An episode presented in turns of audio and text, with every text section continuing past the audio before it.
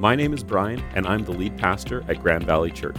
We hope that this message helps you explore faith and connect with Jesus. Welcome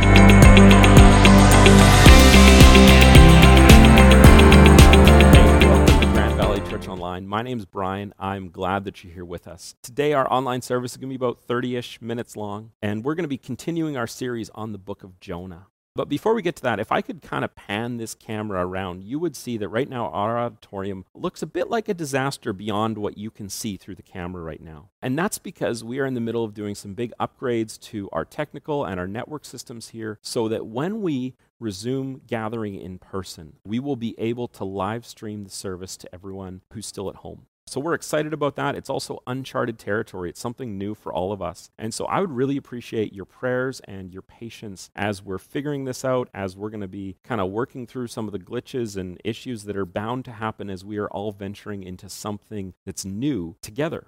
And if you would like to get the updates about when that's coming up, we don't have any dates yet, but we're working towards it. I'd like to encourage you to click the link in the description and fill out our online Connect card. And we send out two emails every Sunday morning. One is the Kids Zone at Home to help you as parents have faith conversations with your kids. And the second is our kind of weekly update and service link. And that's where we'll be announcing stuff first. And so if you're not getting those emails, click the link in the description and sign up. Or if you have questions, comments, things to ask about our church, you can do all that through there. Today we are doing part two of our series on Jonah. Jonah is this little book found near the end of the Old Testament, and you might know a bit of the story of Jonah already. You might know that Jonah gets told by God to go to the city of Nineveh, but instead he runs away. And as he hops a boat and they're sailing across the Mediterranean Sea, a big storm comes upon the boat, and they don't know what to do. They've thrown their cargo overboard. The sailors are praying to every god they can think of. But then Jonah takes responsibility for the storm. And Jonah says, This is my fault. And so the sailors throw Jonah overboard at Jonah's request. And immediately the storm stops, and the sailors commit their lives to follow God. And so, as Jonah is sinking in the ocean, he finally cries out to God. And God arranges for a great fish. Sometimes we describe a great big whale grabs Jonah and swallows him. And Jonah spends three days in the belly of the great fish. And in that time, he praise. Now, that's the part of the story we often know. But the great fish in the book of Jonah only appears in three verses. And as we talked about last week, there are bigger messages in the book of Jonah than Jonah being swallowed by a big fish. In fact, the message that we talked about last week comes from Jonah's prayer. That as he thought he had gone as far as he possibly could get from God, he is sinking down into the depths, the heart of the sea. He cries out to God, and God rescues him. And that reminds us that no matter how far we run from God, God never runs from us. And so we're going to pick up the story where we left off. And it, the last verse of Jonah 2 says, Then the Lord ordered the fish to spit Jonah out onto the beach. Now, we don't know where this beach is, we don't know how far he is from Nineveh. But in chapter 3, it starts this way Then the Lord spoke to Jonah a second time Get up and go to the great city of Nineveh and deliver the message I have given you. God gives Jonah a second chance. And this reflects Jonah 1, how it begins, where God tells Jonah, Get up and go to Nineveh. And so he says to him again, Get up and go. And so Jonah travels to Nineveh. We don't know how far away he was at this point, but when he enters, Jonah tells us this. On the day Jonah entered the city, he shouted to the crowds, 40 days from now, Nineveh will be destroyed. That's it. That's the whole message he gives. Eight words in English. In the Hebrew, it's even shorter. It's only five words. And this stands out as different to us from many of the other minor prophets because most of the prophets, in fact, all the prophets except for Jonah, when they speak, they give these long speeches that are steeped in metaphors and parts of their history and imagery and talks about here's how you could repent, here's how you could turn from your ways, here's what God's going to do. They're these massive, long speeches that are often quite eloquent. Jonah says five words in Hebrew no real time frame other than to say 40 days. Now, 40 days didn't mean a literal 40 days, it just meant a time from now. Sometime from now, Nineveh will be destroyed. Doesn't say by who, doesn't say how, doesn't say what they can do to prevent it. It's almost like Jonah does not want Nineveh to have a chance. Now, what happens next is surprising. Because when this message gets declared to the city, as he's shouting this to the crowds traveling around the city, the entire city repents. The king issues a decree calling for a citywide fast no food, no water, no drinking. Just pause what you're doing and repent. Pray to God. In fact, he even says everyone put on sackcloth, which means like the itchy, scratchy fibers, wear terrible clothing, and in fact, put sackcloth on all the animals too, because all the animals, they have to repent for something so that Nineveh doesn't get destroyed. It is this extreme response. In fact, Jonah is the most successful prophet ever. Because here's the way that it tells the story. When God saw that they had done and how they had put a stop to their evil ways, he changed his mind and he did not carry out the destruction he had threatened. So, the response of the city, the 100% repentance and devotion to God that immediately this whole city and even the animals shows, makes God change his mind and he doesn't carry it out. So, like I said, Jonah is by far the most successful prophet and evangelist in Scripture, period, bar none. Jonah is at the top, even on the day of Pentecost after the Holy Spirit comes, and we're jumping to the New Testament for a moment here, even in the book of Acts, when Peter gives that great big speech on the day that the Holy Spirit arrives, it says 3,000 were added to their number. This is a lot more than 3,000 people. In fact, the last verse of the book of Jonah lets us know it was 120,000 people. So you'd think at this point, Jonah would be happy. But instead of being excited about Nineveh's response, Jonah gets angry at God for showing mercy.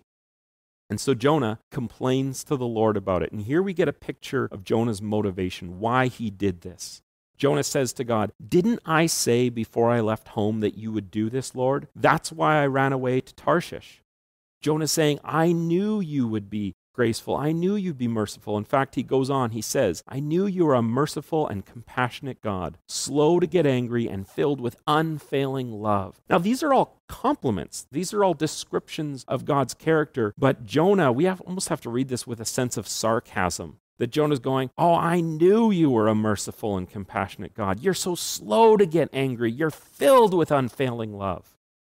You're so eager to turn back from destroying people. Like that's the way Jonah would say this. He's angry at God over these, quite frankly, wonderful qualities of who God is. And so Jonah is so disappointed. In fact, Jonah's disappointment over Nineveh's repentance proves that Jonah ran away because he wanted to see Nineveh be destroyed. Now, we don't know exactly why. We can kind of infer some things from the scripture, and a lot of scholars have spent a lot of time listing these are the possible reasons that maybe Jonah was scared and just could see into the future somehow, knew that Nineveh was going to rise up. And Nineveh is the capital of Assyria. And later on, Assyria would overpower and conquer the nation of Israel. And so maybe Jonah knew of that. That's why he wanted Nineveh destroyed. Or maybe he wanted Nineveh destroyed as an example and it would make Israel suddenly kind of wake up and pay more attention. Whatever Jonah's motives were, he was so disappointed that Nineveh repented. And so God says to Jonah this He says, Is it right for you to be angry about this? Is it right for you to be angry that the people of Nineveh repented? And so here's what happens next Jonah goes outside the city and he finds a hilltop that he overlooks the city and he sits down and he says, I'm going to stay here and I'm going to wait and see what happens. I'm going to wait and see if this repentance is really true or if they're going to just turn back to their evil ways immediately and God's going to destroy the city. He says, I'm just going to sit here and wait. And so God does something. And the Lord God arranged for a leafy plant to grow there and soon it spread its broad leaves over Jonah's head, shading him from the sun. This eased his discomfort, and Jonah was very grateful for the plant. Now, this is the only verse in the whole book of Jonah where he is happy. In fact, he's not just happy, this very grateful is like an exuberant rejoicing. Jonah is deliriously happy that this plant grew up and shaded him from the hot sun in the area of what is present day Iraq. So this is hot, arid climate. And this plant gave him shade. But God's not done. In fact, the next verse tells us this But God also arranged for a worm. The next morning at dawn, the worm ate through the stem of the plant so that it withered away. And as the sun grew hot, God arranged for a scorching east wind to blow on Jonah. The sun beat down on his head until he grew faint and wished to die. Death is certainly better than living like this, he exclaimed. So Jonah is exuberantly happy about this plant. And the next day, as the plant withers and dies, he's throwing in the towel and says, I can't go on living like this. But it's still his choice to sit out here in the sun and watch the city. Let's not forget that. So then God speaks to Jonah again. He says, Is it right for you to be angry because the plant died? And this time, Jonah actually responds. He says, Yes, even angry enough to die. Now let's notice something here. God asks two very similar questions. And to paraphrase verse 4, he says this Is it right for you to be angry about mercy for Nineveh? And then a few verses later, after the plant grows and then dies, God says to him, Is it right for you to be angry because the plant died? These are two questions of very different scales. You know, mercy for Nineveh is a massive, huge thing. A plant dying, you know, you may love gardening, and this year I've had a little bit of success with gardening. I still don't think I have a green thumb. But a plant dying is pretty small in comparison to mercy for the whole city of Nineveh. Now, Jonah didn't answer when God asked about his anger towards the mercy, but he answered when God asked him about his personal comfort. In fact, God knows what Jonah's thinking. He knows what he's feeling. He says, You feel sorry about the plant. Though you did nothing to put it there, it came quickly and it died quickly. God's even pointing out Jonah did nothing to get this plant, to get the shade. He was so happy, and did nothing in its death. Jonah had no influence or involvement with it, whatever. Now, if we look at Jonah's actions in the whole story, looking at what we talked about last week in chapters 1 and 2, and, and looking at the way that Jonah responds to these two questions. Now, we can't really psychoanalyze Jonah, but there's some things that we might notice about him. In fact, I think that Jonah's actions display a high level of narcissistic and selfish behaviors. He cares more about his reputation as a prophet and his own comfort than God showing mercy to Nineveh. In fact, Jonah, he was so angry when God showed mercy because he said, What I prophesied won't come true, so what good of a prophet am I? He just cares about his reputation more than the lives of 120,000 people. In fact, that shows a massive lack of empathy on Jonah's part. And so God goes on, and this is the last verse of the book. God says this But Nineveh has more than 120,000 people living in spiritual darkness, not to mention all the animals. Shouldn't I feel sorry for such a great city? God just leaves it with that question. And the book of Jonah ends on that cliffhanger of God asking this question of Jonah, and then we do not know what his response is. But there's some questions happening in this book of the Bible. In fact, there's some questions happening that scholars have talked about and understood and said that when this story is being told, well, what is this story meant to teach as a whole? And one of the questions that keeps coming up is this one it says that, and this is kind of, Jonah is the answer to this question. Question says, What right do we have to demand that God shows favor to us and not to others? Because God actually showed pretty massive favor towards Jonah in rescuing him from drowning, having the whale spit him out on the beach instead of just somewhere in the ocean and making him swim. And then God shows favor in giving Jonah a second chance and then he shows him favor again with the brief respite of the plant. But God shows favor to the people of Nineveh. And Jonah is angry and upset about that. So, what right do we have to demand that God only shows favor to us and not to others? In fact, Jonah's actions go even beyond that. They show he does not care what happens to people outside of the nation of Israel. He thinks that God should only show favor to Israel itself and no one else. In fact, I want to talk a little bit about the timeline here for a moment and how this factors in. Now, like I said before in the beginning of this message and last message, we don't know the exact date and time. We do know who was king during the time when Jonah went and did this because Jonah is mentioned in a different book of the Bible. Just one verse, one mention is all we have. But if we look at this time period, and this is kind of Iron Age history era, if we go back and what leads up to what we know and what we call the Second Exile. In 930 BC, so well before Jonah, is when the united monarchy, when Israel as a nation splits in half. The northern half keeps the name Israel, the southern tribes take the name Judah. So that's 930 BC. And then during the reign of King Jeroboam II, so 790 to 750, somewhere in there is when this happens, when Jonah goes to Nineveh. Now, about a chunk of, now we don't know exactly when, 790 to 750, but in 722, Assyria, which Nineveh was the capital of, invades Israel, the northern kingdom, and they conquer it. And then about 30 years later, Babylon is the, the conqueror that comes in and takes over Assyria, including the land that used to be the kingdom of Israel. And then in 587 and 586, so we're about 200 years after Jonah, Babylon invades Judah. And that begins what we call the second exile, when the people of Israel no longer have any portion of the promised land that they entered so many years before.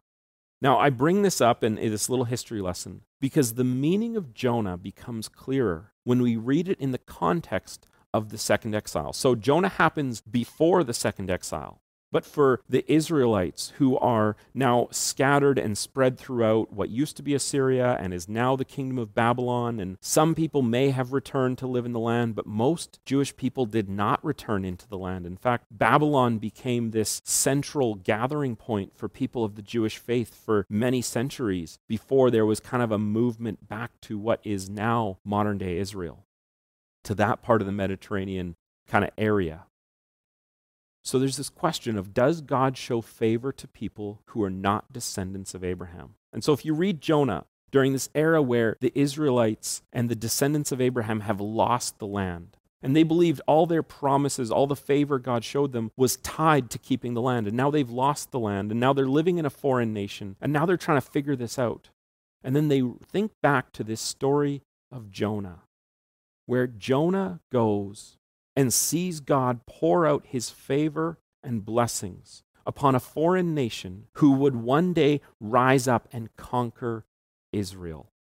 So, does God show favor to people who are not the descendants of Abraham?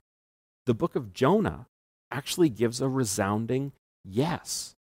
Jonah himself does not. Jonah doesn't want to see that at all. But the book itself says yes. And in fact, this goes all the way back to the beginning of the story of Abraham. In fact, before Abraham was Abraham, his name was just Abram.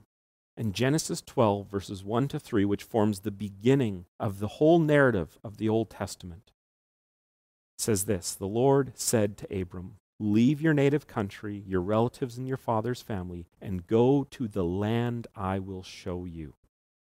See, everything in the Old Testament about Israel is tied to the land somehow goes on. It says, I will make you into a great nation. And there was an era, that era of the united monarchy, when Saul and then David and Solomon were king, when Israel was a great nation. And when they split in half, the southern kingdom had some success, but the northern kingdom did not. And eventually they were conquered. And even when they returned from the second exile, the ancient Israel never rose to the same level it was at during that time period says this I will make you into a great nation. I will bless you and make you famous, and you will be a blessing to others. See, right in the very beginning of this story is this piece talking about how Israel is meant to be a blessing to others. And then God goes on, he says to Abram this he says, I will bless those who bless you and curse those who treat you with contempt. All the families on earth will be blessed through you. See, right in the very beginning of their story, is this promise. And we know now that when God said this, all the families on earth will be blessed through you, He is already foreshadowing that one day God Himself would put on human flesh and step into the world, that Jesus would enter into the world to pave a new way for people to have a relationship with God. That is the promise that began at the very beginning of Israel's story. And so Jonah serves as this encapsulation in some ways of all of Israel's history, a way of summarizing it together through the actions and time period of this one prophet. In fact, one of the other messages of Jonah is that Jonah teaches us the foolishness of putting our selfish desires ahead of what is good for other people. Jonah's desire for reputation, Jonah's desire for safety. In fact, I think even Jonah's desire for Israel to be stronger in relation to the nations around it was part of his own selfish desires because he couldn't see what God was doing on a bigger scale. But the second thing that Jonah teaches us is that we do not have an exclusive claim on the goodness of God's favor and blessings. Ancient Israel didn't have that. First century Israel did not have that. The church, followers of Jesus, do not have that today. We cannot claim exclusively that God only wants good things for us. When it is clear time and time again through Scripture that God's favor and blessings he wants to give to everyone. In fact, Jonah tries to prevent God's plan from happening at every turn. But at the end, even Jonah is faced with the reality that God wants to show his mercy, his grace, and love to everyone. So when God ends the book of Jonah by asking this question Shouldn't I care about the 120,000 people living in spiritual darkness? Shouldn't I show mercy to them? When we imagine ourselves sitting, listening to a teacher, listening to maybe a parent, an aunt, or an uncle telling us this story for the first time. And if you read Jonah in one sitting, it's a small book, it's very easy to do that. If you listen to Jonah in one sitting, at the end, when God asks that question, our answer ought to be a resounding yes. God wants to show his mercy, grace, and love to everyone. That's the message of the book of Jonah.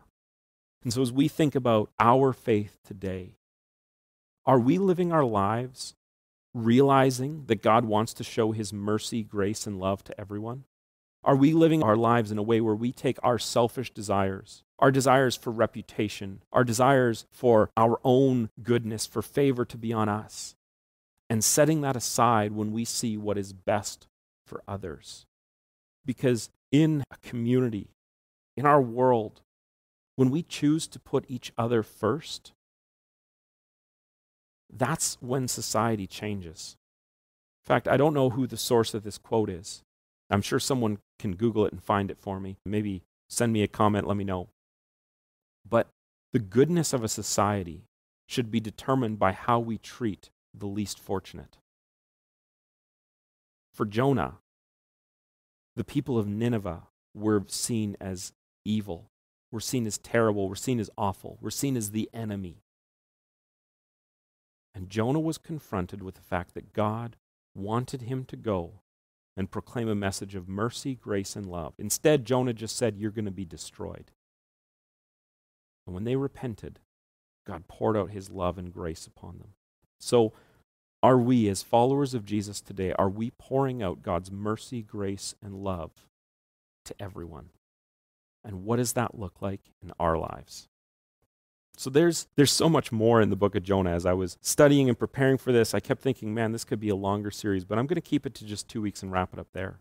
And next week we're going to be back and we're going to be starting a brand new series together that I hope you'll join me for. And I'm not telling you the title of it today because, well, actually, I just haven't made the graphic yet.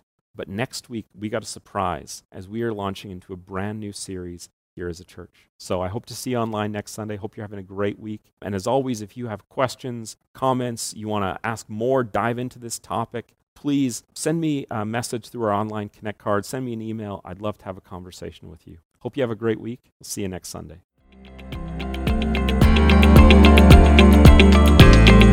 Thanks for listening to our podcast. If you know of someone that would benefit from hearing the message you just listened to, would you do us a favor and share this podcast with them? And while you're at it, please consider subscribing to be the first to hear when our podcast is updated. If you want to join in on Sundays, our services are streaming online at 11 a.m. Central. To find out more about our church, go to mygrandvalley.ca and you can also find us on Instagram and Facebook by searching for My Grand Valley. Thanks for listening. Thank you